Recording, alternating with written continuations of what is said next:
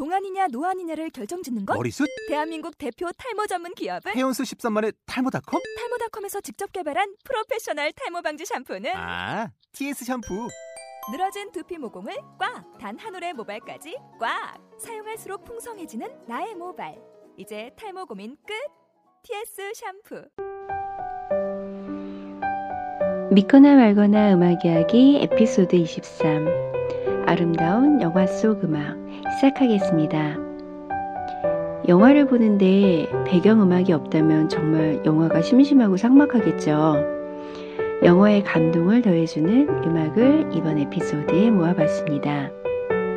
영화를 보신 분이라면 영화의 장면을 떠올리시면 정말 좋겠고, 혹시 안 보셨다 하더라도 충분히 음악만으로 즐거운 시간이 되실 것 같습니다. 첫 번째 음악, 시네마 천국 OST입니다. 어, 오리지널 사운드 트랙은 아니에요. 요요마하고 작곡자 엔니오 모리코네가 만나서 만든 음악 CD인데 거기서 음악을 가져왔습니다. 어, 시네마 천국은 참 평이 좋은 아주 훌륭한 음악, 어, 영화죠. 음, 거기 나오는 꼬마 주인공 토토, 토토와 우정을 쌓고 있는 알프레도 아저씨. 어, 토토의 성장 영화라고 저는 보고요. 어, 주세페 토르나토레 감독의 작품입니다.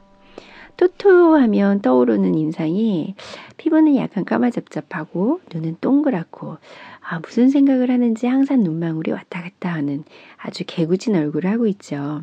어찌나 장난꾸러기고 말썽꾸러기인지 알프레도 아저씨는 항상 토토를 바깥으로 내모으는 장면이 머릿속에 있습니다. 하지만 토토한테 알프레도 아저씨는 아빠와 같은 존재지요. 어, 배경은 2차 대전 이 배경이고요. 어, 전쟁에 참전한 토토의 아버지가 돌아가셔서 음, 토토는 알프레도 아저씨를 아버지처럼 의지를 하며 성장을 하게 되지요. 아, 그러면 음악 한번 들어보시겠습니다.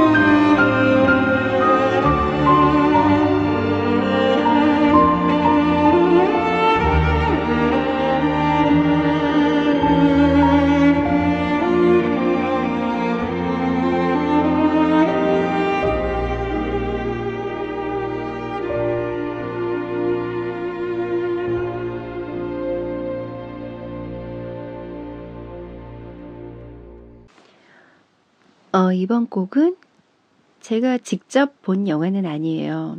하지만 보고 싶은 영화입니다. 음악이 너무 좋아서 알게 된 영화인데요.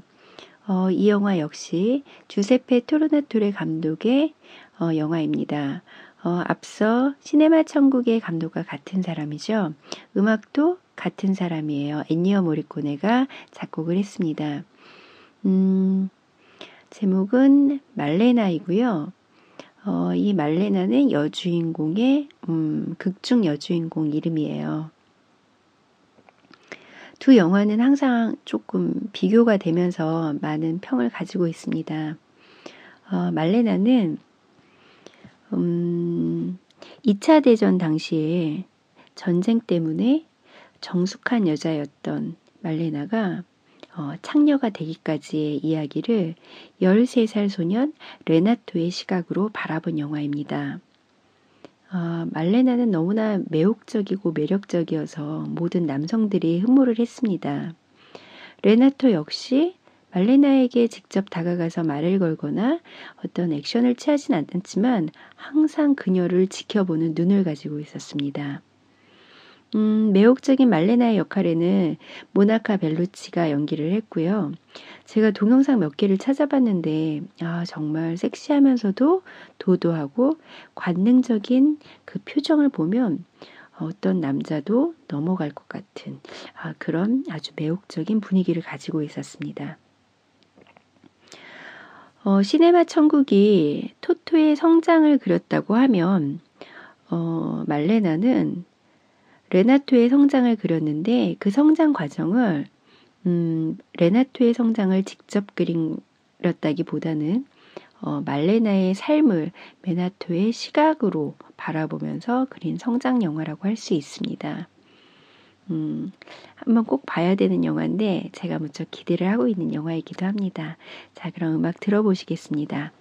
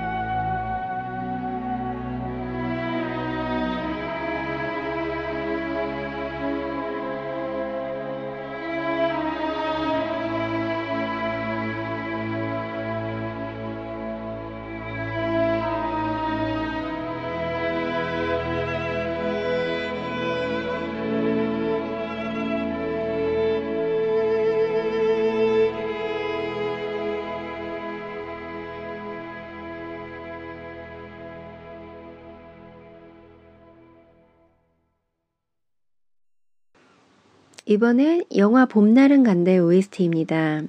이사오 사사키의 사랑의 인사. 봄날은 간다는 음, 많은 좋은 곡들을 남겼습니다. 이 곡뿐만이 아니라 여러 음악들이 있더라고요. 어, 이영애 씨와 유지태 씨가 주연을 했던 음, 이 영화에서 이영애 씨의 명대사가 있지요. 라면 먹고 갈래요? 어, 이 대사 정말 이 대사로 인해서 두 주인공의 사랑이 시작이 되는 것 같습니다. 음, 배경도 너무 이뻤었고요. 음, 이들의 직업도 정말 마음에 들었었어요, 저는. 아, 그 다음 이어서 가을의 전설 중에서 더 러들러 듣겠습니다.